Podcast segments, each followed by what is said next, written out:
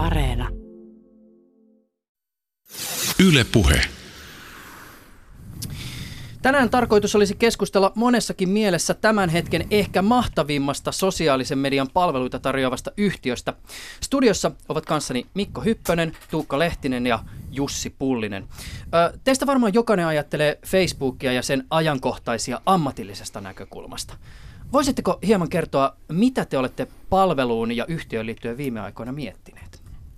Mikko.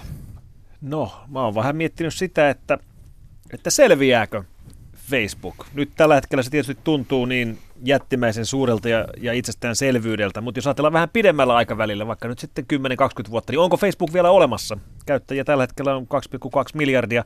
Paljonkohan niitä mahtaa olla ennen pitkään näiden kaikkien kriisien jälkeen? Mikä Facebookia mahdollisesti kaataa? No se, että tuoreet, uudet, nuoret käyttäjät eivät sinne enää mene kykeneekö Facebook löytämään uusia palveluita tehtäväksi ja uusia yrityksiä ostettavaksi, jotka pitää sen relevanttina. Uskon, että esimerkiksi Google tulee säilymään varmaan vuosikymmeniä. Se vaikuttaa niin, niin mahtiin yritykseltä, mutta Facebookista en ole ihan varma. Tuukka Lehtiniemi.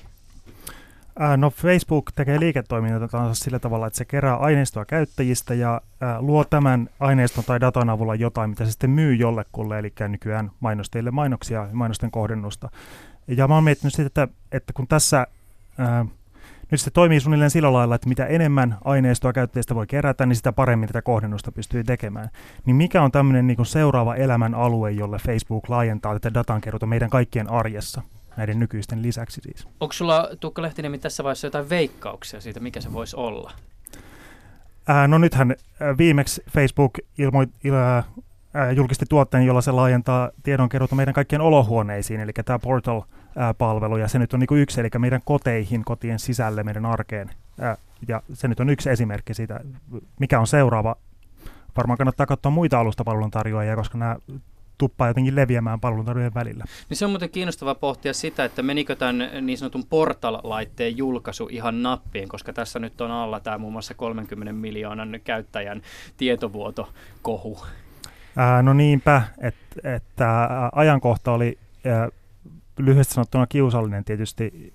Ja kyllä tässä alkaa olla ilmassa sellaista jotain vähän tällaisten kriisiä ja skandaalien kautta jotain sellaista, että ihmiset alkaa vähän miettimään, että, että mikä on tavallaan, mikä on riittävästi, mikä on tarpeeksi, mikä on liikaa tässä tiedonkeruussa. Jussi Pullinen, miten sä oot miettinyt Facebookia ja minkä takia? No mä oon miettinyt tässä viime viikkoina oikeastaan enemmän sitä, että mitä me ihmiset ja suomalaiset siellä tehdään ja mitä se Facebook tekee meille. Tuossa viime viikolla Suomessa tuli tämän aika merkittävä sananvapaus eräänlainen sananvapaustuomio, kun tästä MV-lehden toiminnasta verkossa jaettiin tuomioita tuolla käräjäoikeudessa ja siellä, siellä piirrettiin aika selkeitä rajoja siitä, että miten ihmisestä, ihmistä vasta esimerkiksi somessa voi hyökätä ja mi, miten siellä käyttäydytään. Että siellä puhuttiin tästä ilmiössä hirveän monet somen käyttäjät sitten hyökkäs yksittäisiä ihmisiä, muun muassa toimittajia ja poliitikkoa vastaan ja siitä sitten aika kovia tuomioita tämän toiminnan ikään kuin organisoille jaettiin. Niin tätä, että miten me itse asiassa ihmisinä siellä, siellä toimitaan, mitä se ympäristö ikään kuin, mihin, mihin se meidät virittää ja mi, mi, mihin meidät siellä voidaan ikään kuin tietynlaisilla tempuilla virittää ihmisinä. Sitä mä oon tässä, tässä oikeastaan eniten miettinyt. Tässä oli tietysti aika tämmöistä kriittistäkin näkö, näkemystä, ää, mutta Facebookista ja siihen liittyvistä ilmiöistä ei keskusteltaisi, jos palvelu A ei olisi niin iso ja B ennen kaikkea monille käyttäjille niin merkittävä.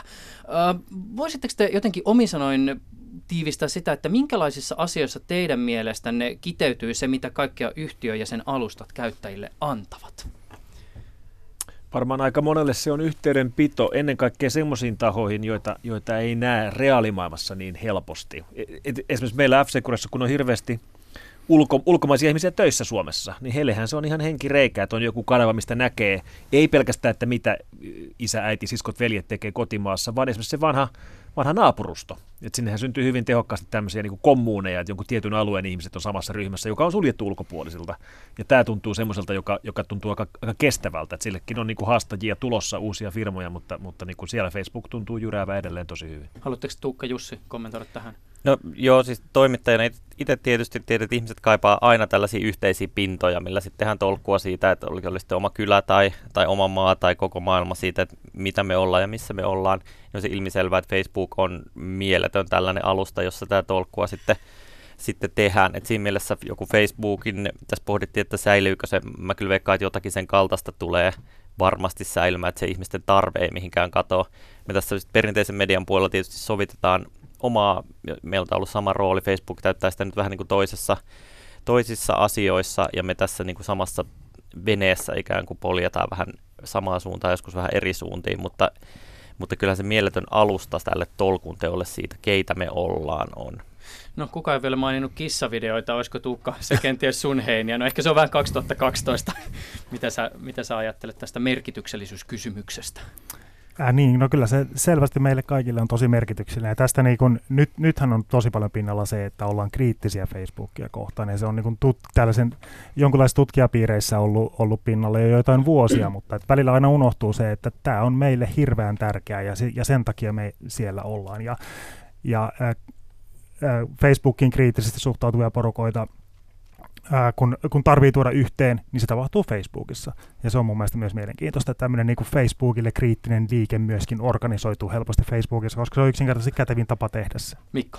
Joo, ja se on jännä huomata, että kun Facebookilla on kuitenkin ollut monta eri, eri funktiota, että et, okei, tämmöinen kommuuni ja tartuntapintafunktio on ihan selvä, mutta sitten on ollut myöskin tämä, että siellä vaan niin jaetaan hauskoja juttuja ja kissavideoita ja linkkejä ja näin, niin siellähän kyllä kilpailijoita tulee kovaa. Tärkeimpänä varmasti Reddit, joka on niin kuin noussut kuitenkin aika underground-palvelusta ihan mainstream. Se on maailman kymmenen suurimman web joukossa nykyään. Et, et niin kuin Reddit-käyttäminen tai Reddit-käyttäjän oleminen ei ole millään lailla enää, enää niin kuin erikoista. Kaikki on Redditissä. Niin no Mikko, sullakin alkaa jonkin verran, niin kuin tietysti meillä kaikilla täällä pöydän äärellä olla jo ää, tota, ikää, niin me varmasti iloitsemme siitä, että tämmöinen niin keskustelupalsta kulttuuri, jota tietysti Redditkin e- e- edustaa, niin Kyllä. on tekemässä jonkinnäköistä Kyllä. paluuta. Mä aina sanon kaikille, että, että niin kuin never read the comments. Etenkin YouTubessa ei kannata mennä kommenttipuolelle ollenkaan. Että poikkeuksia ehkä on just Hesari, missä mä joskus luen kommentteja, ja Redditissä mä luen kommentteja. Että siellä usein tulee ne hauskimmat jutut. Yes, eli tänään puhutaan siis Facebookista, eli Fabosta, eli FBstä, eli Fasesta, äh, siis yhtiöstä. Äh, Toki siitä alustastakin myös, mutta myös siitä yhtiöstä, joka siis on muun muassa Instagramin ja pikaviestin palvelu WhatsAppin takana. Tarkoitus olisi puhua näistä yhtiön nyt kytkeytyvistä kysymyksistä, siis tietoturvasta, yksityisyydestä, liiketoimintamallista ja yhtiön palvelujen merkityksestä ihmisten sekä yhteiskuntien arkeen. Kanssani täällä studiossa ovat siis tietoturvayhtiö F-Securen tutkimusjohtaja Mikko Hyppönen, sosiaalisen median perehtynyt Helsingin Sanomien uutispäällikkö Jussi Pullinen sekä datatalouteen erikoistunut Helsingin yliopiston tutkija Tuukka Lehtiniemi. Tänään on 22. lokakuuta 2018. Ylepuheessa Juuso Pekkinen. Ja hyvää huomenta vielä teille kaikille. Huomenta. Huomenta. Tota, mä aina välillä vitsailen sillä, että tämä ohjelma, jota mä nyt tässä teen, on radio-ohjelmaksi naamioitu podcast. Ja tämä tulee siis siitä, että ohjelmaa tehdessä radion kuuntelijan lisäksi ajattelen sinua, joka kuuntelet tätä ohjelmaa ensilähetyksen jälkeen joko Yle Areenasta tai podcastina viikon tai vaikka kuukauden päästä. Ja vaikka me nyt tänään puhutaan näistä Facebookin ajankohtaisista, niin ö, oma tulkintani on se, että me puhumme jostakin vielä ehkä yleisemmästä, joka liittyy tähän aikaan. Ja jos nyt ajatellaan, että joku kuuntelee tätä ohjelmaa viiden tai vaikka kymmenen vuoden päästä, niin miten te selittäisitte tälle tyypille, että mistä me nyt tässä itse asiassa puhutaan? No mun mielestä me puhutaan tosiaan siitä, että miten me ihmiset ollaan keskenämme tällaisessa tietoverkkoviestinnässä ja miten me luodaan sosiaalisia suhteita ja kulutetaan sisältöjä verkossa. Ne on nämä alustat ja niiden nimet, ne oli jossain vaiheessa MySpace oli iso, nyt on Facebook iso, jossain vaiheessa tulee jotakin uutta. Älä odota Friendsteria. Ei, se oli hieno tai palvelu, tai Orkut-nimistä palvelua, jota Google tosiaan pyöritti aikanaan, niin tota, äh, niin siitä me puhutaan. Nämä mekanismithan ei ole millään tavalla uusia tai Facebook-pohjaisia, että ne samat on tuolta legendaarisista Usenetin keskusteluketjuista jo tuttuja siitä, että miten ihmiset yksinkertaisesti on tällaisessa digitaalisessa ympäristössä keskenään ja mitä siellä tapahtuu. Että se vuosikymmeniä oikeastaan tätä, tämä ilmiö on ollut olemassa ja sitten se on vaan ikään kuin yleistynyt yhteiskunnassa jotenkin Facebookin tämmöisen helppouden ja mobiililaitteiden ja yhteyksien paranemisen myötä. Että tästä me lopulta oikeastaan puhutaan, kun me puhutaan Facebookista. Se on tapa meille olla yhdessä ja toteuttaa näitä samoja asioita, me vuosikymmenen jo pyöritti tätä asiaa ympäri. Mikko, puhu vuoteen 2028. No nyt tässä tällä hetkellä me olemme puhumassa näistä asioista, ei pelkästään kaikkien näiden asioiden takia, mitä Jussi sanoi, vaan myöskin sen takia, että tässä ollaan havahduttu, että tämä, tässä on myöskin ongelmia tässä järjestelmässä. Että jos ajatellaan näitä irkkejä ja nyyssejä ja koulukavereita, niin niiden ansaintalogiikka oli kovin erilainen kuin mikä Facebookin ansaintalogiikka. Facebook ja Googlehan tekevät miljardinsa luomalla mahdollisimman tarkan kuvan meistä käyttäjistä ja sitten myymällä meidät asiakkailleen. Ja tämä on aika huima, huima asia, kun ajatellaan, niin kun, että, että silloin kun webbi, netti ja webbi tuli, niin eihän tämä ollut mitenkään ilmiselvää, että tässä näin käy. Että se olisi voinut hyvin olla, että näiden palveluiden rahoitusmalli olisi jotain ihan muuta kuin profilointien, tai profiili, profiilien luontia käyttäjistä ja niiden myyntiä. Esimerkiksi vaikka sitä, että käyttäjät maksaisivat rahaa näistä palveluista, mutta näinhän tässä ei käy. Mutta olisiko tämmöinen maailma ylipäätään ollut mahdollinen? Siis se, että oltaisiin lähetty tälle linjalle, että jokainen maksaa siitä käyttämästään palvelustaan jonkun rahan. Ihan mahdollinen. Se on ennen kaikkea kysymys siitä, että mihin käyttäjät tottuu. Ehkä se se kriittinen tekijä, mikä puuttu silloin ennen kaikkea webin alkuaikoina, eli 9394, oli mikromaksaminen. Et jos selaimissa olisi ollut joku tapa helposti maksaa sisällöstä, vaikka että niin maksaa kaksi senttiä siitä, että kuuntelee Juuso Pekkinen podcastin, niin jos tämmöinen olisi ollut, niin, niin se luultavasti olisi edelleen käytössä ja se olisi se valta tapa, miten tätä tehdään, mutta nyt on aivan liian myöhäistä, tätä on, tätä on vähän niin kuin myöhäistä enää muuttaa. Tuukka. No isossa mittakaavassa, mistä me puhutaan, tavallaan liittyy tähän, tähän se, että, että kuinka netti siirtyi niin kuin jostakin vapaasta ja tällaisesta niin kuin alustojen päälle ja, ja pyörii näiden isojen alustojen niin kuin puitteissa tämä meidän kanssakäyminen. Ja nyt tosiaan tämä mainostaminen on siellä se iso juttu ja ollut sitten 90-luvun lopun ja 2000-luvun alun niin dotcom-boomin ja boostin jälkeen näin. mutta, mutta tavallaan me puhutaan myös siitä, että mikä muu voisi olla se tapa, jolla tätä ää, näitä tuloja voisi nyt sitten muodostaa jatkossa? Onko nämä mainokset se tästä ikuisuutta vai tuleeko sen tilalle jotain muuta? Ja, ja sitten se, että, että siirtyykö tämä malli, vaikka mainoksista siirryttäisiin pois, niin siirtyykö se tästä niin kuin datan keräämisestä ja, ja profiloinnista sitten mihinkään kuitenkaan, vai muodostuuko joku uusi tapa luoda arvoa niiden profilointien päälle, joka ei ole mainos? No, mä oon itse miettinyt, että säilyy nyt meidän tämmöinen ajatus tästä internetistä tai oikeastaan Facebookista on niin kovin totaalinen. Facebook on ikään kuin vähän niin kuin koko internet tai Facebook ja, ja joissakin Google. Ja maissa varmasti se Facebook on yhtä kuin internet. On, etenkin, ja siihen Facebook tietysti myös pyrkii. Meillä on etenkin näissä kehittyvissä talouksissa on paljon sellaisia maita, missä Facebook on niin kuin jopa luonut internetyhteyksiä sen takia, että he niin kuin hakee tällaista asemaa, jossa he ovat ikään kuin koko internet. Että mm. Ja Gallupissa ihmiset sanoo, että he ei käytä internetiä, mutta käyttää kyllä Facebook. Kyllä, mm. eli se, se tavallaan niin kuin vasta kaikki palvelut imeytyy sinne sisälle. Mutta jos taas ajattelee, että mitä me ihmiset keskenämme ollaan, niin mä en ole ihan täysin vakuuttunut, että, että säilyykö tämmöinen ikään kuin yksi palvelu kaikille tyyppinen asia ihan, ihan maailman tappiin saakka, että mainokset ja maksullisuus suhteessa on myös tämmöinen luokkajako, johon ihmiset usein niin kuin muun media ja muussakin käytössä jakautuu. Semmoinenkin tulevaisuus, jos nyt puhuu sinne kymmenen vuoden päähän, voi olla mahdollinen, jossa ikään kuin rahalla voi ostaa itsensä semmoiseen ekosysteemiin, jossa mm. sitten pääsee vähän helpommalla tästä profiloinnista ja kertyy vähän vähemmän tietoa ja ja tota, palvelut on rakennettu vähän erilaisen logiikan ympärille. Tässä ajassa esimerkiksi Apple puhuu paljon siitä, että he, he ikään kuin yrittää torjua näillä aika kalliilla laitteillaan sitä tämmöistä profilointia ja tiedonkeruuta ihmisistä.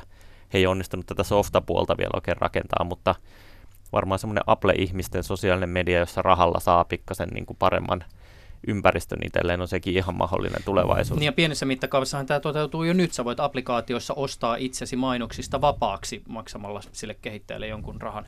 Tuukka? No, monissa tämmöisissä tapauksissa kuitenkin edelleen sitä ä, tietoa kerätään joka tapauksessa niissä käyttäjissä. Äh, sitä jotenkin vitsi. käytetään hyväksi. Että, että se on mun mielestä mielenkiintoinen juttu. Vaikka niitä mainoksia ei mulle näkyisi, niin siitä on silti hyötyä, että musta kerätään aineesta.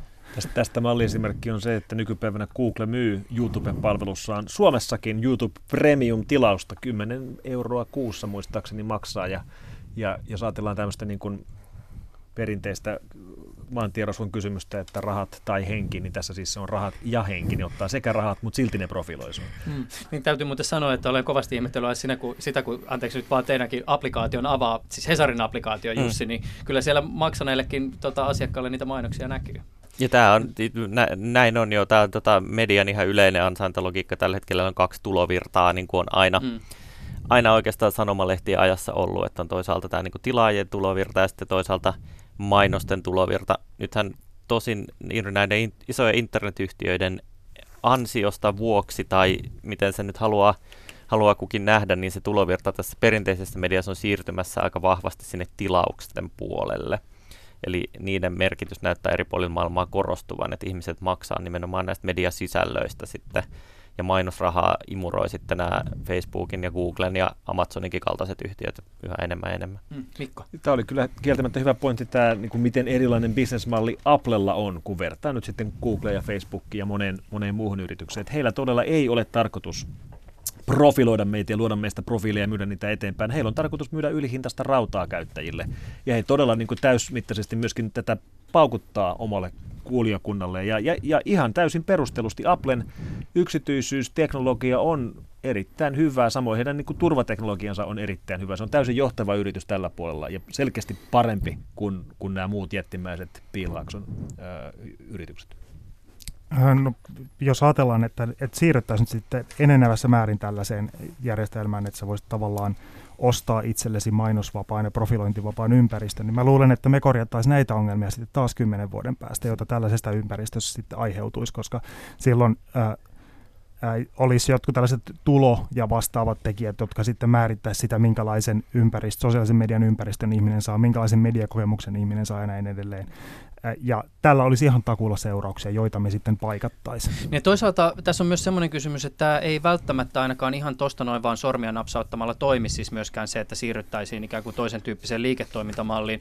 Tässä joku aika sitten WhatsAppin toinen perustajista, Brian Acton, oli tämmöisessä Forbesin haastattelussa. Jos nyt väärin muistan tässä Forbesin haastattelussa, joka nyt osin täytyy otsikoida myös tämmöisen niin kuin juoruja piilaaksosta henkiseksi niin kuin puheenvuoroksi, mutta että hän puhuu muun muassa siitä, että että, että kun hän on ärsyttänyt se, mihin Facebook on mahdollisesti WhatsAppia viemässä. Äh, Actonin mukaan vuonna 2019 WhatsAppia alettaisiin uudella tavalla monetisoida. Tämä voisi tarkoittaa esimerkiksi sitä, että palveluun tulee mainoksia, huom, piilaakson juoruja. Mutta tässä yhteydessä muistaakseni Actoni äh, oli ehdottanut sinne Facebookin suuntaan, että no mitä sitten, jos alettaisiin niin pyytää vain käyttäjiltä esimerkiksi rahaa sen jälkeen, kun he käyttää niin tietyn määrän WhatsAppia, lähettää vaikka tuhat viestiä, niin sitten pyydetään joku mikromaksu ja näin.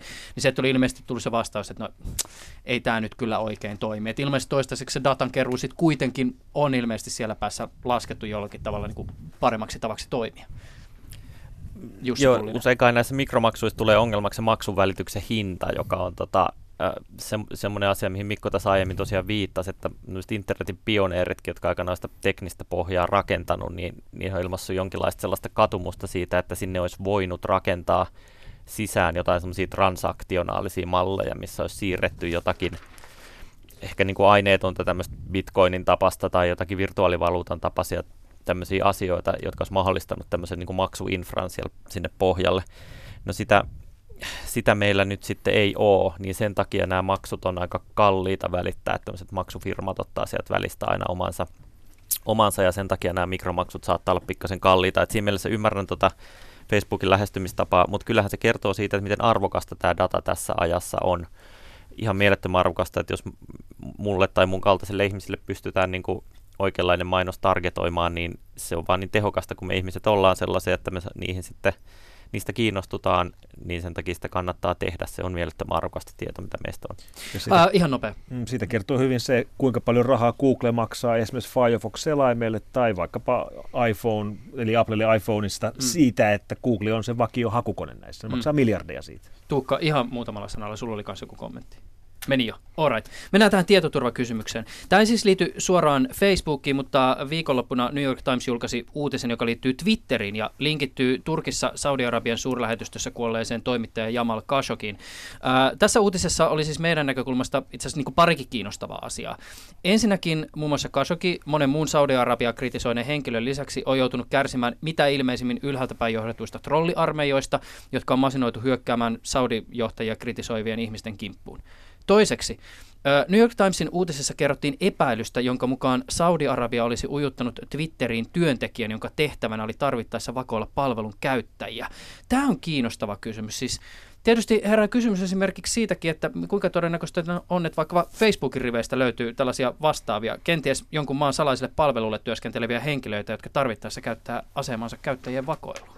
Tilanne on tällä hetkellä se, että mikään merkittävä tiedusteluorganisaatio ei, ei tekisi työtään, ellei heillä olisi jo ihmismyyriä ujutettuina näiden suurimpien pilvipalveluiden ja sosiaalisten palveluiden henkilökuntaan, jossa he sitten toivovat, toivovat että ne päättyy semmoiseen positioon, että heillä on näkyvyys käyttäjädataan tai pilveen tallennettuun dataan tai johonkin muuhun, joka on nykypäivänä oleellisen tärkeää tiedustelupalveluiden käytössä. Tota, tässä tietysti tulee myös mieleen se, että nyt kun oli esimerkiksi tämä Bloombergin uutinen, josta vieläkin väännetään, että pitääkö paikkansa vai eikö pidä, siis siitä, että tämmöisen niin kuin siis näiden äh, servereitä, tai servereitä valmistavan yrityksen toimitus- ja tuotantoketjuun olisi ujutettu sellainen osa, jossa siis tota, ilmeisesti Kiinan toimesta sinne olisi pistetty joku sellainen siru, joka ei sinne kuulu, ja tätä kautta olisi saatu järjestelmiin takaportti, niin herää tietysti myös kysymys se, että niin, milläköhän tota, palvelimilla nämä Facebookin käyttäjätiedot pyörii, ja löytyykö sieltä mahdollisesti tällaisia kiinalaisia tai jonkun muun maalaisia siruja?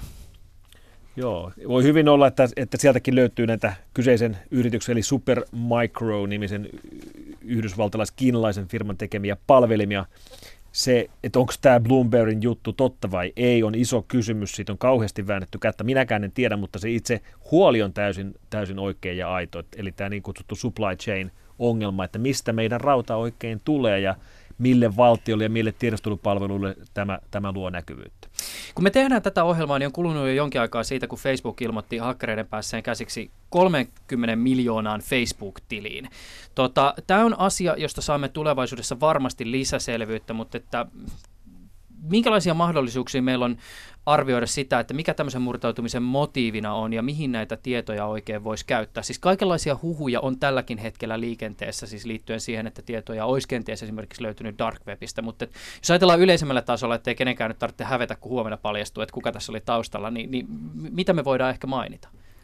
No kyllä tämän, tämän tyyppisiä murtoja on aiemmin käytetty esimerkiksi kiristämiseen. Tuossa tulee mieleen toi vuonna 2000 2015 tapahtunut Ashley Madison-nimisen tällaisen deittisivuston tietomurto, joka, joka siis tota, palvelu, joka oli keskittynyt varattujen ihmisten deittailuun, eli tämmöiseksi pettämissivustoksi. Kutsutun palvelun käyttäjätietoja silloin varastettiin ja vuodettiin verkkoja, niillä yritettiin sitten muun muassa kiristää, kiristää ihmisiä, että olette maksaa niin lähestymme läheisiä tiedolla siitä, että olette käyttänyt tällaista, tällaista palvelua niin onhan tällainenkin mahdollisuus aina, kun tässäkin murrossa jon, jonkinlaisiin tietoihin esimerkiksi siitä, että kenelle viestejä on lähettänyt, ei siis viestien sisältöä, mutta ainakin ilmeisesti siitä, keille niitä on lähettänyt tai keitä on hakenut. Facebookissa, on sitten ainakin ollut luettavissa, niin kyllä tällainenkin on mahdollinen ajatus, että näin voisi käydä. Sitten toisaalta aika hurja ajatus on sekin, että nämä tiedot olisi vaikka myyty jollekin tämmöiselle mainostaholle, mistä äsken puhuttiin, ja se on musta, se on musta todella, todella hurja ajatus, joka kertoo sitten näiden tietojen arvosta, jos näin voisi olla. Että kannattaa tehdä tämmöinen näin julkea rikos, jota liittovaltion poliisi, FBI, joka ei sekään nyt ihan kyvytön tuolla verkossa ole, niin tällä hetkellä tutkii – vaan sen takia, että saataisiin ikään kuin dataa tähän jotenkin tähän datatalous- ja markkinointisysteemiin, niin se on kyllä hurja skenaario sekin. Hmm. Tietysti tässä itse myös pohti tätä, että jos tässä on taustalla esimerkiksi joku valtiollinen toimija, niin onhan tämä aika mahtava siis työkalupakki, 30 miljoonaa ää, käyttäjätietoa, yhteydet esimerkiksi just liittyen siihen, että kehen tämä tyyppi on ollut mahdollisesti yhteyksissä, ja sitten jos sieltä joukosta löytyy joku sellainen tyyppi, joka pitää jossakin tilanteessa vaikka hiljentää, niin sieltä vaan kaivetaan se tieto ja käytetään sitä. Ja mehän ei tiedetä, että onko tällä ollut joku kohde noin niin kuin lähtökohtaisesti esimerkiksi tällä toiminnalla, että sehän näissä myös aina mahdollista, että vaikka haaviin päätyy hirvittävä määrä ihmisiä, niin se voi olla, että siellä on ollaan haettu jotain pienempää otosta esimerkiksi ihmisistä, jos olisi tämmöinen toimija, mutta tästä me ei nyt tosiaan tiedä. Niin ilmeisesti siellä oli myös näitä Facebookin johtohenkilöitä myös näiden vuotaneiden tilien joukossa. Mikko? Tämä kertoo hyvin myöskin siitä, että miten arvokasta tämä metadata on, eli tieto tiedosta. Eli tässäkin se sisältö puuttuu, mutta ihan jo se, että tiedetään, että tämä henkilö keskustelee tämän henkilön kanssa joka yö yhden jälkeen niin se on aika kiinnostavaa. Se kertoo, no. kertoo jostakin, vaikka me ei tiedetä, että mistä ne puhuu, niin voidaan arvailla, mistä ne puhuu. Tai että hän, tämä henkilö kävi tekemässä tuote ja tuote, ja sen jälkeen hän oli yhteydessä tuohon henkilöön. Nämä, nämä on niin kutsuttua metadataa. Ja, ja se tosiaan sitten, että onko kysymys rahanteosta vai valtiollisesta touhusta, niin, niin se voi olla kumpaa vaan. Meillä löytyy sosiaalisen median tietomurroista esimerkkejä, jossa kumpaakin on, on ollut taustalla. LinkedIn tietomurto kuuden vuoden takaa, siellä oli ihan rahanteko taustalla ja, ja, ja siellä on parhaillaan syytteessä yksi venäläinen hakkeri tähän keissiin liittyen. Jahuun tietomurto kolmisen vuotta sitten, sielläkin oli venäläinen hakkeri, joka on jo tuomittu aiheesta. Se oli taas valtiollista toimintaa hyvin todennäköisesti, eli se liittyy Venäjän tiedusteluun. Hmm. Miten tota, liittyykö tämän itse haavoittuvuuteen jotain Facebookin näkökulmasta raskauttavaa vai meneekö tämä kategoriaan, näin voi käydä kenelle tahansa? Tämä on hyvin mielenkiintoinen tämä, tämä tota, viimeis, viimeisin Facebook-tietovuoto, eli niin kutsuttu O, o, tai OAuth-vuoto. No, puhutaan, puhutaan myöskin token-vuodosta, se on ehkä helpompi termi tässä. Siinä siis onnistuttiin viemään näitä tietoja, näitä metadatoja hyödyntäen Facebookin ominaisuutta, jossa voi tarkkailla omaa profiiliaan jonkun muin, muun silmin. Eli kun käyttäjä voi säätää, että mitä, mitä vaikkapa isäni näkee minun profiilistani tuolla Facebookissa, niin kun, kun käyttäjä kirjaantuu Facebookin omalla tunnuksella ja valitsee, että hän tarkkailee omaa profiilia jonkun muun henkilön silmin, niin tässä tilassa pystyttiin huijaamaan Facebookia antamaan ylimääräinen token, joka sitten mahdollisti mahdollisti pääsy muihin palveluihin. Ja tämä liittyy siihen, että katsottiin omaa profiilia jonkun muun henkilön nimissä ja sen jälkeen lähetettiin tältä sivulta synttäri onnittelut jollekin toiselle henkilölle. Facebookin koodissa oli bugi, joka lähetti sen synttäri onnittelun nyt sitten sen henkilön nimissä, jonka nimissä me katsottiin sitä sivua. Eli tällä tavalla pystyin viemään periaatteessa kenen tahansa henkilön tokenin, ja sillä tokenilla pystyy sitten esiintymään Facebookissa tänä henkilönä ja myöskin tunnistautumaan muihin palveluihin tämän henkilön nimissä. Hmm. Niin ja tämä muuten itse asiassa vielä tämä muihin palveluihin kirjautuminen on aika merkittävä juttu tässä ottaen huomioon, että siis kuinka monta sataa tuhatta palvelua tästäkin maailmasta löytyy, joihin voi kirjautua nimenomaan Facebookin välityksellä. Tota, äh, mä vien tämän keskustelun nyt pikkasen, kun tässä puhuttiin näistä metatiedoista, että niin metatasolle. Moni varmasti kysyy tällä hetkellä sitä, että voidaanko me luottaa Facebookiin. Mutta mä mietin sitä, että onko tämä ylipäätänsä niin kuin olennainen kysymys. Siis sen sijaan, että me pohtisimme sitä, kykeneekö jokin palvelu tarjoamaan riittävän teknisen suojauksen palvelun käyttäjien tiedolle, niin meneekö ehkä joku toinen kysymys jollakin tavalla enemmän ongelman tai asian ytimeen? Tuukka. Mun mielestä yksi kysymys, mitä me ollaan oltu aika huonoja kysymään, on sitä, että minkälainen tiedonkeruu meistä on niin ok. Mi- mitä, mi- millä laajuudella tietoja saa meistä kerätä ja mitä, ää, mihin niitä voi käyttää. Ja nythän me ollaan niin aika lailla semmoisessa systeemissä, että jos käyttäjä sanoo, että se on ok, niin enimmäkseen silloin se on ok. Ja sitten vedotaan tähän, että olet hyväksynyt nämä käyttöehdot ja kun olet mennyt tänne, niin sitten näitä tietoja käytetään niillä tavoilla, millä palveluntarjoaja niitä haluaa käyttää. Ja sitten jotenkin tämä on niinku meidän mukavuusalueelle jotenkin asettunut kivasti tämmöinen vaihtokauppa-ajatus. Toisaalta aika huono vaihtokauppa, koska meillä on aika vähän sananvaltaa niihin ehtoihin, millä me tätä kauppaa käydään. Ja jos ajattelee palvelua kuten Facebook, niin se on jonkun tällaisen niin modernin yhteiskunnan aika perusinfraa jollain tavalla, ja Google varsinkin on sitä. Ää, niin mun mielestä jotenkin semmoinen syvemmällä oleva oleellinen kysymys on se, että, että me, me, meidän pitäisi jotenkin päästä enemmän keskustelemaan siitä, että minkä, minkälainen kaikki tiedon käyttö on niin kuin sallittua meidän mielestä. Niin no, tätä keskustelua tietysti hämmentää varmasti se, että me emme aina ole ihan kamalan tietoisia tai sitä ei kerrota kissan kokoisella kirjaimilla, että mihin sitä tietoa käytetään, koska jos nyt puhutaan esimerkiksi tästä portallaitteen julkaisusta, johon viitattiin aikaisemmin, niin se meni jotenkin sillä tavoin, että äh, siinä varsinaisessa tiedotustilaisuudessa Facebook antoi sellaisen impression, että, että on niin kuin hirveän turvallinen ja, ja jotenkin ihmisillä oli sellainen vaikutelma, että, että tätä tietoa niin, tai siis oli puhuttu siitä, että tässä ei ainakaan näytetä mainoksia, mm. mutta jälkikäteen Facebook joutui vielä julkaisemaan tämmöisen tiedotteen, että, niin, että ai niin, mehän muuten sitten kerätään tästä kuitenkin semmoista tietoa tästä laitteesta, jota voidaan käyttää mainostajien tarkoitusperiä palvelemaan. Juuri näin, ja tämähän on sitten jotenkin se oletus, mikä meillä kaikilla on, että kun mä asennan sen sovelluksen, niin totta kai se kerää musta tietoa. Tai kun mä tutkijana luen äh, tutkimuspapereita erässä sovelluksessa, totta kai se kerää tietoa siitä, mitä mä luen ja kohdistaa mulle herranähkön mainoksia siellä, niin kuin tutkijaskeneen jotenkin istuvia mainoksia. Niin tämä on niin kuin jotenkin, tämä on, tämä on se perusoletus, mikä meillä kaikilla on. Ja, ja se on varmaan ihan kohdallaan se oletus tällä hetkellä, mutta pitäisikö näin olla, niin mun mielestä se on se keskeinen kysymys. Jussi Pullinen. Joo, ja sitten toinen tämmöinen keskeinen kysymys on, on oikeastaan se, että kuka sen, kuka sen tiedon ikään kuin omistaa ja kenelle se kuuluu. Ja, ja, ja sitten vielä jos haluaa ikään kuin radikaalimman version tästä samasta samasta kysymyksestä kysyä, niin kuka omistaa ne tiedon tuottamisen välineet, on tämmöinen niin kuin kaikkein radikaalein kysymys, joka tässä on, tässä on esitetty, mutta, mutta tämän tiedon omistamisessa on varmaan kolme keskeistä vaihtoehtoa, että nämä yhtiöt omistaa ja ikään kuin kontrolloi sitä, sitä tietoa, eli Google ja Facebook on tämmöisiä datapankkeja. Sitten toinen vaihtoehto on, että minä itse omistan sen tiedon ja annan siihen niin kuin pääsyjä Facebookille, Googlelle tai, tai Helsingin kaupungin terveyspalveluille tai tai valtiovarainministerille tai mille toimijoille, jotka nyt tietoa tarvitsee, että minä olen se hallin, hallinnoija.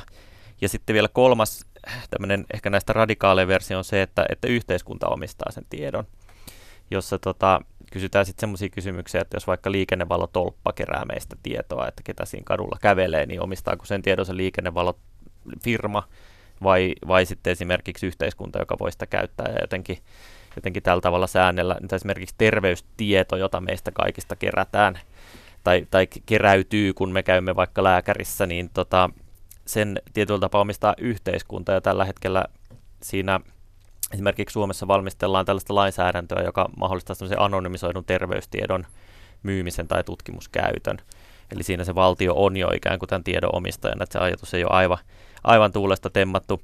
Mutta tätä, näitä rajankäyntejä tässä niin kuin poliittisesti isosti tällä hetkellä käydään. Onko ne yhtiöt, joilla tietoa hallussa, onko se minä itse vai onko se ikään kuin yhteiskunta, ja mikä suhde näillä kolmella toimijalla ikään kuin on. Mikko Hyppösellä on joku ajatus mielessä, mutta jos pystyt hetken aikaa sitä pidättelemään, mulla on tähän liittyen tämmöinen yksi anekdootti, joka tuli viime viikolla vastaan. Pienimuotoista kohua herätti tämmöinen eräs pieni lainaus valtioneuvoston tulevaisuusselonteon osassa kaksi. Kyseessä ei ole siis dokumentti, joka olisi suora ehdotus tai toimintasuunnitelma, vaan sitä on luettava tämmöisenä niin kuin eräänlaisena keskustelun avauksena.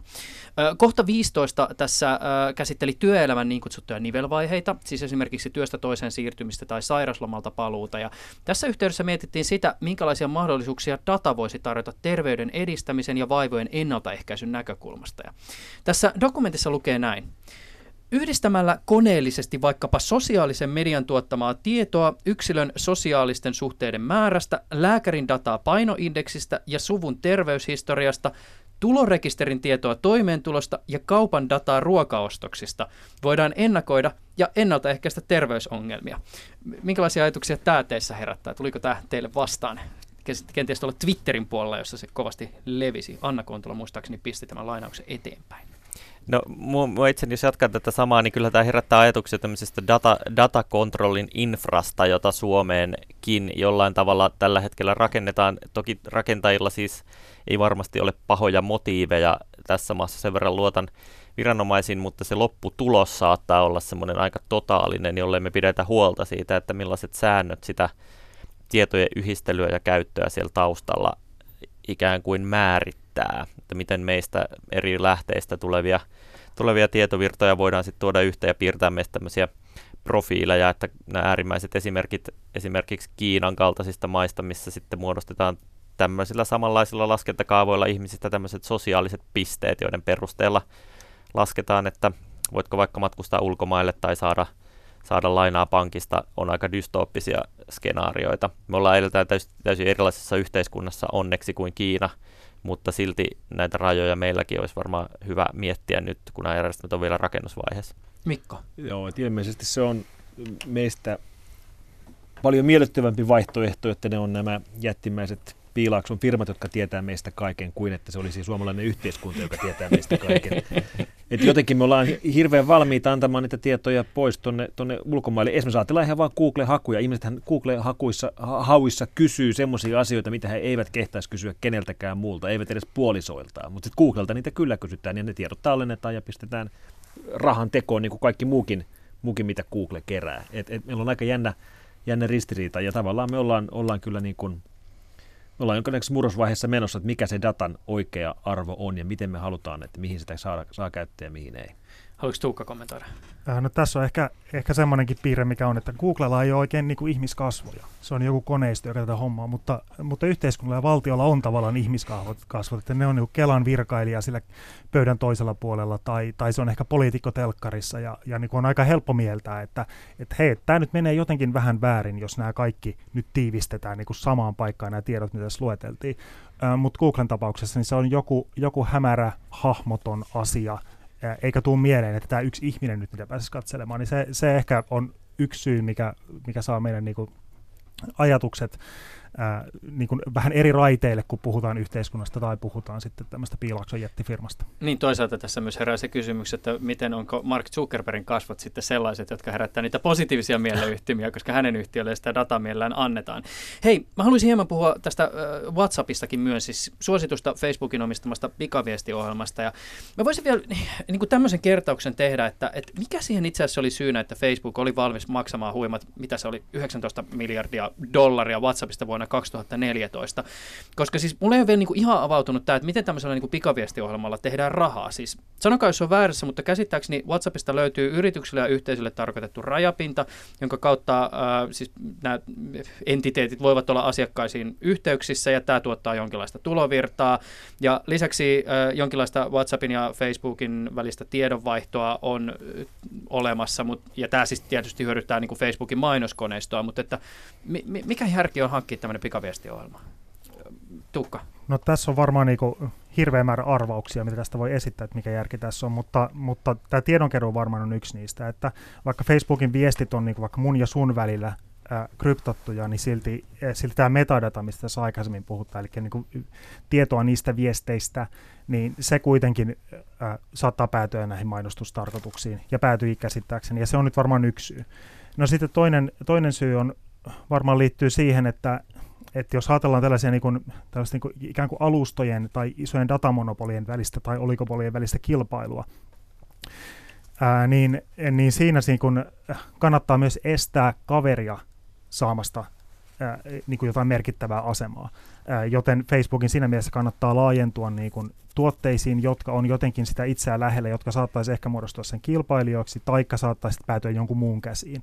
Eli koko ennaltaehkäistä tätä kilpailua tätä kautta. Ja tietysti tämä niin ylipäänsä tällainen, mm, jos, jos Google on jonkunlainen niin webin käyttöliittymä tällä hetkellä meille, ää, niin tää, jossain vaiheessa, varsinkin pari, vuosi pari sitten, oli paljon puhetta siitä, että onko tämmöiset chattipalvelut, chattibotit jonkunlainen käyttöliittymä ää, internettiin, että, että me niinku jutellaan jonkunlaisen niinku, tosi yksinkertaisen tekoälyn kanssa chattibotin avulla, tai se pi, tulee väliin näihin meidän keskusteluihin, näyttää siltä, että sä haluat tehdä nyt tätä, joten tilaanko sulle taksin. Hmm tyyppisiä ehdotuksia, ja, ja tämä voi niin liittyä tällaisenkin kilpailuun, että yritetään päästä siihen ihmisten väliseen tällaisen viestintään ja chattiin käsiksi sitten mm. hyvin monella tavalla, että päästään tätä hyödyntämään. Ja nämä on hyviä kysymyksiä, koska raha, mikä näissä yrityskaupoissa liikkuu, on, on todella huimaa. Et, et näitä Facebookin isoja ostoksia, eli, eli Instagramia ja WhatsAppia, kun, kun katsoo ihan rahamääriä, sekä Instagram että WhatsApp oli siis startuppeja, kun ne myytiin. Kummassakaan ei ollut kuin muutama kymmenen työntekijää siinä vaiheessa. Instagramista maksettiin miljardi dollaria, mikä tuntui ihan huimalta, kunnes sitten WhatsAppista maksettiin 19 miljardia dollaria. Ja jos tätä haluaa suhteuttaa, niin siis Nokia myi puhelinliiketoimintansa Microsoftille 5,6 miljardilla eurolla, eli, eli, eli niin kuin WhatsAppista maksettiin melkein kolme kertaa enemmän rahaa kuin Nokiasta. Kyllä tässä, eh, kyllä tässä on käynnissä näissä yrityskaupoissa, ei, pel- ei pelkästään somessa, vaan koko tässä media, media alalla semmoinen kilpailu huomiosta, että se on, se on varmaan se keskeinen ajuri näissä, että ne isot firmat yhdistyy ja media-alallakin tämmöisten niin striimauspalvelujen TV- ja, TV- ja mediayhtiöt, amerikkalaiset yhtiöt yhdistyvät hirveällä vauhdilla, Disney on kasvanut nopeasti ja tota, samalla tavalla Facebook ostaa sitten tällä omalla alueellaan sekä tämmöisiä niin kuin teknisiä palveluja, niin kuin WhatsApp, ja sitten myös niin kuin tekee sisältöä, ja kaikki, kaikki liittyy siihen niin huomiokilpailuun. Mm. Että kuka, kuka saa ikään kuin isoimman siivun toisaalta meidän ajasta ja sitten toisaalta meidän huomiosta, jotka, jotka liittyy vähän toisiinsa. Ja sitten se ajatus on, että tämä huomio tarkoittaa rahaa tässä meidän, meidän ajassa, joko, joko tosiaan tämmöisenä kuukausimaksuina jostain videopalvelusta tai sitten – mainoksina, joita voidaan tämän huomion ja siihen liittyvän tiedon perusteella kohdentaa, että huomiota hankitaan isoilla rahoilla. Mikko muutamalla sanalla. Joo, se on hyvä huomio, että Netflix on palvelu, josta oikeasti maksetaan rahaa ja, ja että se on niin kuin vähän niin kuin poikkeus näihin, näihin muihin. Ja sitten vielä tähän kysymykseen, että miksi ostaa WhatsApp. Yksi teoria, mikä siellä on ollut monen kertaa esillä, on se, että tällä tavalla Facebook sai, sai yli miljardin vai melkein kahden miljardin käyttäjän puhelinnumerot. Mm. Ja puhelinnumerot ennen kaikkea Yhdysvalloissa on oleellinen väline, millä voidaan kohdistaa mainontaa niin, että yhdistetään reaalimaailman profiilit, vaikkapa luottokorttilaskuilta ja kantaa järjestelmistä näihin verkkoprofiileihin. Niin tämä onkin kiinnostava juttu, ja nyt mennään pikkasen taas sinne niin kuin piilaakson huutelut osiolle, mutta oletteko seurannut tätä siis WhatsAppin toisen perustajan Brian Actonin avautumista Facebookia kohtaan? Siis vuoden alussa hän twiittasi, twiittasi Twitterissä tämän kuuluisan aihetunnisteen Delete Facebook. Sitten hän on tänä syksynä kritisoinut Facebookia, Facebookia tässä Forbesin, talous, Forbesin äh, sivuilla, sanonut potevansa huonoa omatuntoa käyttäjien yksityisyyden myymisestä Zuckerbergin yhtiölle ja lisäksi Acton on ohjannut 50 miljoonan dollaria yksityisyyteen panostavalle Signal-sovellukselle ja mi, mi, niin kuin, mitä tästä pitäisi ajatella? Tässä on kuitenkin mies, joka hyötyy henkilökohtaisesti Facebook-kaupasta se 80, 850 miljoonaa dollaria. Joo, teki todella isot rahat ja nyt sitten varmaan kaduttaa, että ehkä ei olisi kuitenkaan pitänyt ottaa Itkee niitä jakutsissa. Iske, itkee Ferrarissa, eh, ehkä näin. Mutta kyllä varmaan mitä ilmeisemmin oikeasti kaduttaa ja se on tosiaan mielenkiintoista, että sama mies on nyt to, tosiaan rahoittamassa Signal-palvelu, joka on yksi näistä niin kuin aidosti yksityisyyttä ja turvallisuutta tukevista chattipalveluista tai, tai, tai pikaviestin palveluista, jota itsekin käytän ja suosittelen. Ja tämmöinen palvelu melkein vaatiikin tämmöisen jonkun selkeän rahoitusmallin, jolla voi niin kuluttaja ymmärtää, että miten tämä palvelu voi olla ilmainen. Jos verrataan vaikkapa tähän toiseen suosittuun palveluun Telegrammiin, niin siellähän on, on usein herää kysymyksiä, että mikä se logiikka on, kun rahaa ei pyydetä, ei ole mainoksia ja mitään tietoa niin kun, ei tiedetä, mihin se tieto menee, että, mikä se bisneslogiikka on. Signaalissa on aika selkeä bisneslogiikka, että siellä on taustalla rahoittajat, joiden, tar- joiden ei tarvitse tehdä voittoa sille. Mm.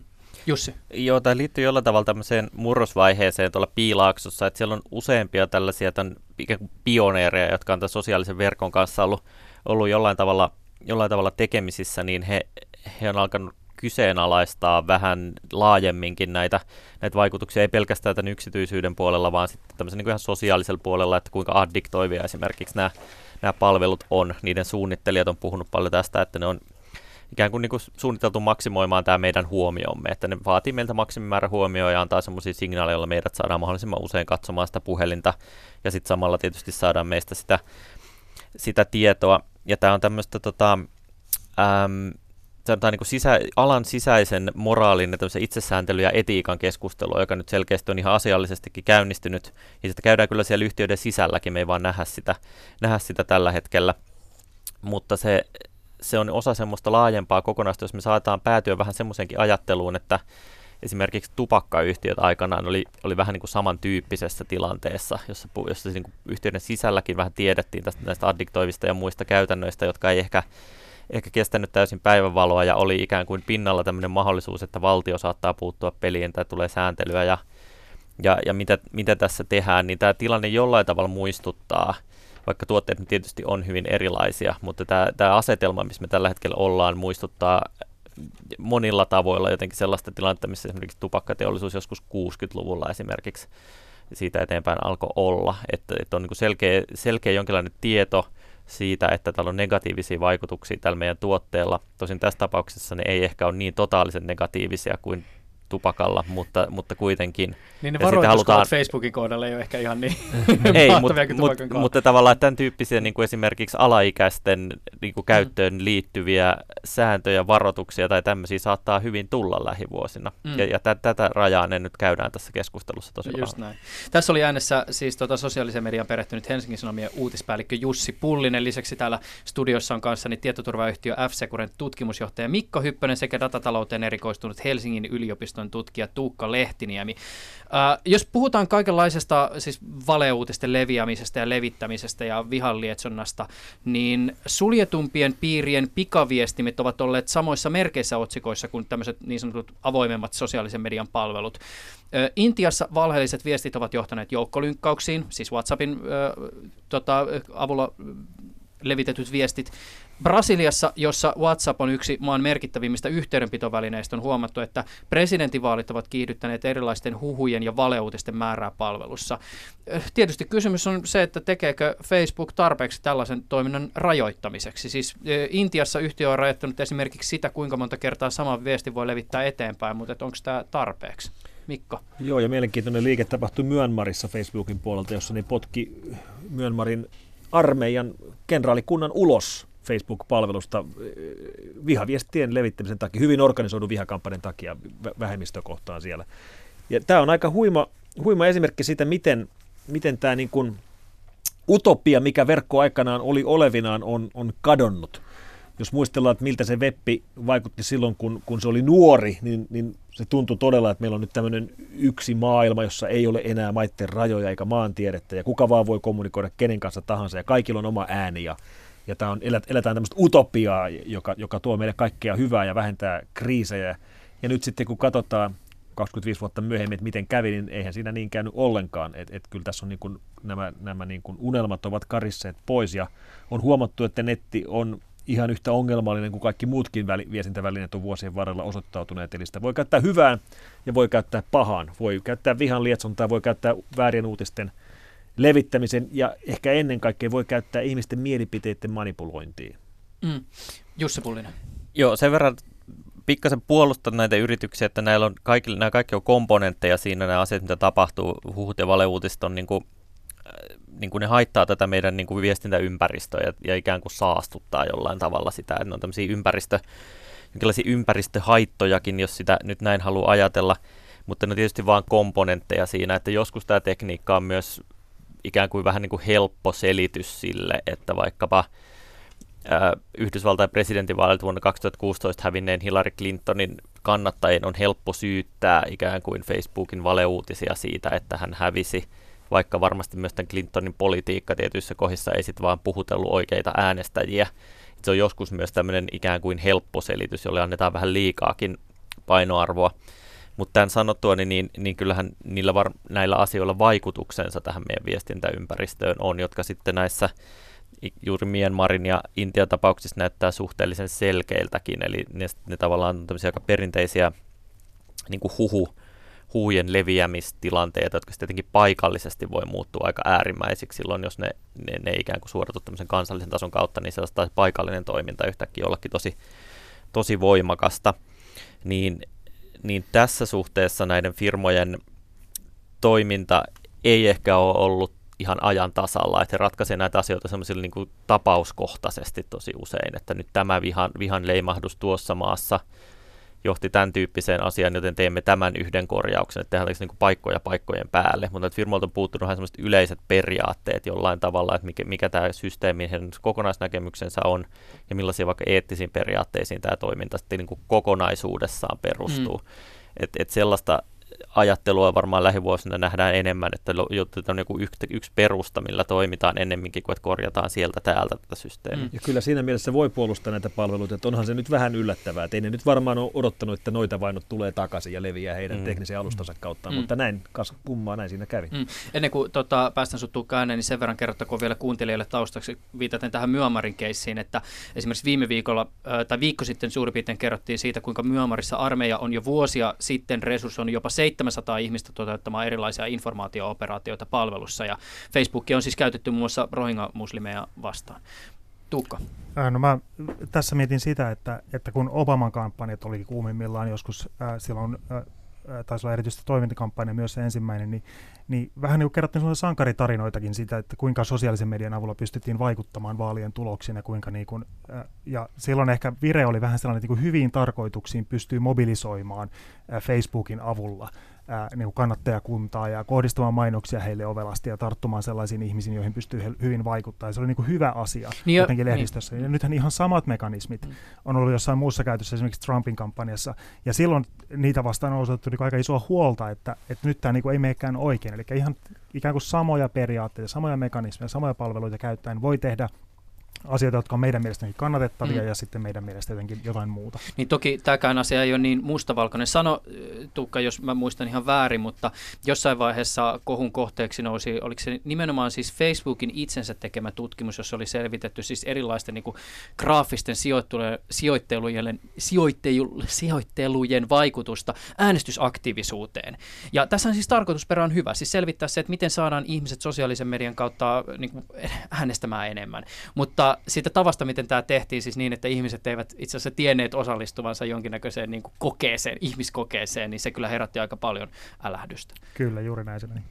Tota, ähm, tässä tota, viikonloppuna New York Times julkaisi kahden tekoälyn perehtyneen tutkijan Gary Markusin ja Ernest Davisin mielipidekirjoituksen, jossa pohdittiin tekoälyn ratkaisuksi erilaisiin moderointiongelmiin. Ja, ja tämähän on ollut kovasti esillä aina siinä vaiheessa, kun Mark Zuckerbergilta kysytään, että no miten tämä vihanlietsonta ja tämä propaganda ja valeuutiset, niin Mark Zuckerberg heiluttelee sitä, sitä tekoälykorttua, että kyllä me joo, tämä ratkaistaan. Mutta esimerkiksi tässä viikonloppuna, tota, kun asiantuntijat kirjoittivat, niin he totesivat, että Zuckerbergin visio ihmisen kaltaisesta moderointirobotista, joka tunnistaa tunnistaa totuuden ja valheen, voidaan haaveilla realistisesti ehkä muutaman kymmenen vuoden kuluttua. Eli siis varmaan tekoäly voi tässä työssä helpottaa ihmistä, mutta ainakaan toistaiseksi tekoälykortti ei varsinaisesti tuo ratkaisua pöytään. Jussi Pullinen. Joo, mä voisin sen, verran ikään kuin tässä kokemuksella puhua, että me täällä Helsingin Sanomissa, missä työskentelen, on tällä hetkellä käytetty tämän tyyppistä ikään kuin se varmaan niin kuin maailman mitassa melko, melko yksinkertaista, mutta kuitenkin tavallaan tehokasta tekoäly ikään kuin oppivaa, koneoppivaa järjestelmää, joka yrittää tunnistaa näitä meidän, meidän kommentteja sen mukaan, että miten ne ikään kuin jakautuvat semmoisia, jotka tyypillisesti hyväksytään ja tyypillisesti hylätään ja näin. Ja se on ihan, sanotaanko ihan hyvä peli, mutta ei se kyllä loppupeleissä ihmiselle vielä pärjää. Että tosiaan mm. työtä on tehtävänä ja onneksi meillä on siellä ihmisiä välissä, välissä sitä, sitä tunnistamassa, että kone tekee semmoisia virheitä, joita, joita ihminen ei tekisi. Mm. Mutta tota, noin niin kuin laajemmin toi, toi ajatus tämmöisestä totuuden tunnistavasta tekoälystä on näin niin kuin toimittajalle ja humanistille aika hurja ja mahdoton siinä mielessä, että tämmöinen niin kuin totuus on aika liukuva käsite, jos me aletaan sitä yhtään tarke- tarkemmin. Ra- rakennetaan tarkemmin. kone, joka sensuroi kaiken paitsi totuuden. Kyllä. Tota, jos yhtään syvemmälle siihen asiaan perehdytään, niin yleensä on enemmän asioihin on aika paljon näkökulmia ja totta kai voidaan olla siitä, siitä sellaisia totuuksia, että maapallo on pyöreä, mutta tavallaan kun me siirrytään tähän sosiaaliseen ja ihmisten kansattamaan maailmaan, jossa puhutaan ihmisten välisistä suhteista ja siitä, mikä on oikein, väärin, kohtuullista tai pahaa tai, tai tota, moraalisesti tuomittavaa, niin siinä niitä totuuksia alkaa olemaan aika paljon vähemmän. Ja, ja siinä mä itse en tämän tekoälyn ikään kuin empaattisiin kykyihin ehkä usko niin paljon, että 20 vuoden päästä ne olisi ihan valmiit. Tuukka. Tässä moderointikeskustelussa on myös sellainen piirre, että, että tavallaan niin silloin näissä usein puhutaan siitä, että suodatetaan pois to, et viestejä, joita ei toivota, mutta että moderointi on toisaalta paljon muutakin. Että se on tietysti niin keskustelun hoitamista ja, ja sen niin kuin keskustelun ympäristön tekemistä sellaiseksi, että se on miellyttävää. Näin ainakin niin kuin ihmiset, jotka on paljon tehnyt moderointia, niin kertoo. Ja sitten niin tämän duunin tavallaan korjaaminen sillä, että tunnistetaan mikä on totta tai ei ja poistetaan valheet, niin se on niin joku ihan eri tehtävä. Että se, on, se moderointi on niin jotain aivan muuta kuin sellainen moderointi, mitä joku keskustelupalstan, keskustelupalstaa kymmenen vuotta hoitanut ihminen niin hoitaa sitä keskusteluympäristöä mm. moderoimalla. Tähän mutta täytyy tämmöinen huomio tai ajatus vielä tota, heittää ilmoille, että jos me nyt esimerkiksi tässä pohditaan sitä, että kaikenlaista epämääräistä informaatiota liikkuu esimerkiksi Facebookin kaltaisessa alustassa ja sitten jos me toisaalta verrataan sitä, että miten sellainen liikkuu esimerkiksi WhatsAppissa, WhatsAppissa niin ne metodit tavallaan niin kuin puuttua tämän tyyppiseen tiedon leviämiseen voi olla aika erityyppisiä siis siitä syystä, että jos me ajatellaan, että okei, vaikka meillä olisi se äärimmäisen kehittynyt tekoäly, joka kykenee siihen totuuden tunnistamiseen, niin sitähän ei välttämättä voisi soveltaa esimerkiksi sinne WhatsAppiin, jos palvelu toimii sillä tavoin, että se on päästä päähän kryptattu. Että päästään ehkä käsiksi siihen niin kuin metatietoon, että miten linkit liikkuu, mutta ei välttämättä siihen itse, että mitä ihmiset ihan oikeasti siellä palvelussa kirjoittavat. Niin kyllä tämmöinen ihmisten sosiaalisen toiminnan kirjaaminen tämmöiseen vuokaavioon on, on, on aika hankalaa, että esimerkiksi tämmöisessä WhatsApp, leviävissä WhatsApp-viesteissä tekoille pitäisi sitten varmaan pystyä tunnistamaan, että millaiseen toimintaan se johtaa ja sitten, sitten sen perusteella jotenkin rajata sitä, mutta kyllä se, ne rajavedot aika, aika vaikeiksi menee. Ja, ja sit, silloin tavallaan sen takia meillä on ihmistuomareita ja meillä täällä journalismin puolella sitten taas me journalistit yritetään ikään kuin erotella niitä tietoja, tietoja toisistaan, tarkistaa niitä, kuulla kaikkia osapuolia ja sen perusteella sitten luoda sitä, luoda sitä sisältöä. Ei toki erehtymättömästi, mutta ainakin siinä on jotain tämmöisiä periaatteita, joita me yritetään noudattaa. Mikko Hyppönen. Me käytetään f paljon koneoppimisjärjestelmiä ja tämmöistä kapeata tekoälyä niinkin rajattuun tehtävään kuin hyvien ohjelmien erottamiseen huonoista ohjelmista. Että onko tämä hyvä ohjelma vai huono ohjelma, joka on hirveän Nyt paljon... radio-ohjelmista vaan. Ei vaan tietokoneohjelmista, kyllä, programmeista. niin se on, tota, se, se on hirveän paljon helpompi ongelma kuin, kuin ihmisten mielipiteiden määritteleminen ja onko joku mm. totta vai ei. Ja sekin on tosi vaikeaa. Mm. Kyllä me aika kaukana ollaan niin semmoisista järjestelmistä, jotka pystyisivät itsenäisesti tekemään tämmöistä työtä. Mm. Tämä on tietysti vielä iso kysymys, mutta mä haluan loppuun, että, että jollakin tavalla ehkä sivutaan tätä. teknologia- ja talouslehdistössä on jo jonkin aikaa spekuloitu sillä, mikä lienee taustalla siinä, että Instagramin perustajat Kevin Systrom ja Mike Krieger ilmoittivat yllättäen jättävänsä palvelun. Oletteko te seurannut tätä ja mikä tässä on ehkä taustalla? Tässä nyt ollaan taas tämmöisellä niin huhu-sektorilla, mutta tämä on niin kuin kiinnostavaa. Tästä on paljon puhuttu. Yhte, yhdeksi syyksi esimerkiksi, muistaakseni Bloomberg on äh, ilmoittanut osoittanut sen, että Instan perustajien ja Zuckerbergin äh, tota, välillä olisi jonkinnäköisiä erimielisyyksiä liittyen siihen, että Zuckerberg aikoo tukeutua yhä enemmän kasvuun Instan varassa. Jussi Pullinen. No niin, tässä on varmaan nämä samat kysymykset, jossa ei toisaalta tämä ikään kuin kuinka aggressiivista se monetisaatio on ja miten paljon se ikään kuin tähän heidän luomuksensa ulkoasuun sitten tulee vaikuttamaan, että sinne vaikka lisätään mainoksia tai, tai toimintalogiikkaa jotenkin muu, muutetaan, että se on ikään kuin heidän signeraamansa teos se Instagram tavallaan ja siihen tulee sitten toinen suuri taiteilija ikään kuin sitä muuttamaan. Se on varmaan se toinen, toinen tämmöinen niin ihan perinteinen yhteisöinen valtataistelu toi, toinen asia. Ja sitten varmaan nämä data-asiat siellä, siellä taustalla voisi kuvitella samalla tavalla kuin WhatsAppissa, mutta jotenkin mulla on ehkä vähän jäänyt enemmän se kuva, että tässä on kyse enemmän tämmöisestä perinteisestä me loimme sen ja nyt joku toinen tulee ja panee sen uusiksi tyyppisestä asetelmasta. Mm. Varmaan osittain myöskin sitä, että kun on siinä vaiheessa, kun on satoja miljoonia tilillä, niin ehkä siellä päivätöissä Facebookissa ei ole enää pakko käydä. Mm. Ehkä se on ihan inhimillistä, että nämä mm. perustajat, tosiaan siis WhatsAppin kaksi perustajaa ja IGn kaksi perustajaa on, on kaikki lähtenyt Facebookista. Mm. Mm. Tässä on tietysti haettu kaiken näköistä dramatiikkaa. Tosin Kevin Systrom on tässä todennut siis sen verran, eh, en muista minkä televisiokanavan haastattelussa, että kukaanhan ei lähde työstään, jos se duuni on mahtavaa. Ja tota, se vielä tästä niin kuin, ikään kuin, että mitä Instagram tarkoittaa Facebookille, niin tässä voi varmaan ainakin todeta sen, että siinä missä Facebookin kasvu ei ehkä täytä enää kaikkien sijoittajien odotuksia, niin Insta- ja käyttäjämäärät on edelleenkin nopeassa kasvussa. Ja lisäksi tässä on varmaan myös se, että Instagram ei ole toistaiseksi joutunut kärsimään samanlaista kohuista kuin Facebook. Tota, äh, osaatteko te muuten sanoa, käykö Insta, Installe Facebookit, eli lakkaa kiinnostamasta esimerkiksi nuorten yleisöjen, yle, yleisöjen silmissä, kun mutsikin on siellä?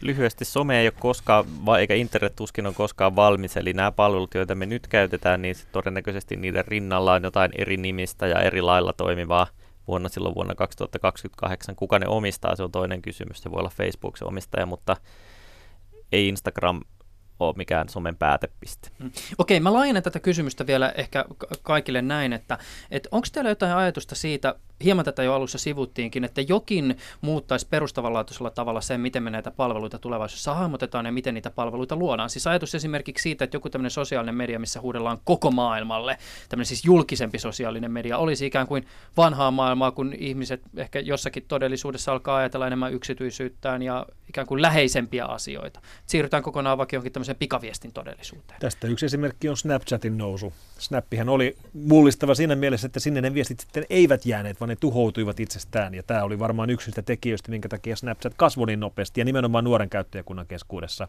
Silläkin on nyt omat ongelmansa, mutta kyllä mä uskon, että tämmöisiä niin kuin uusia ideoita löytyy ja ne mullistaa tätä kenttää. Hmm. Mites Jussi? Kyllä, mä uskon kanssa, että näin on, niin kuin tuossa alussa mainitsin, että ne saattaa jopa noudattaa tämmöisiä luokkarajoja, että, että ne, kenellä on varaa maksaa, muodostaa tämmöisiä omia piirejä ja muille jää sitten muita, että tälleen maailma on yleensä näissä, näissä asioissa mennyt. Voi mennä nytkin. Tuukka.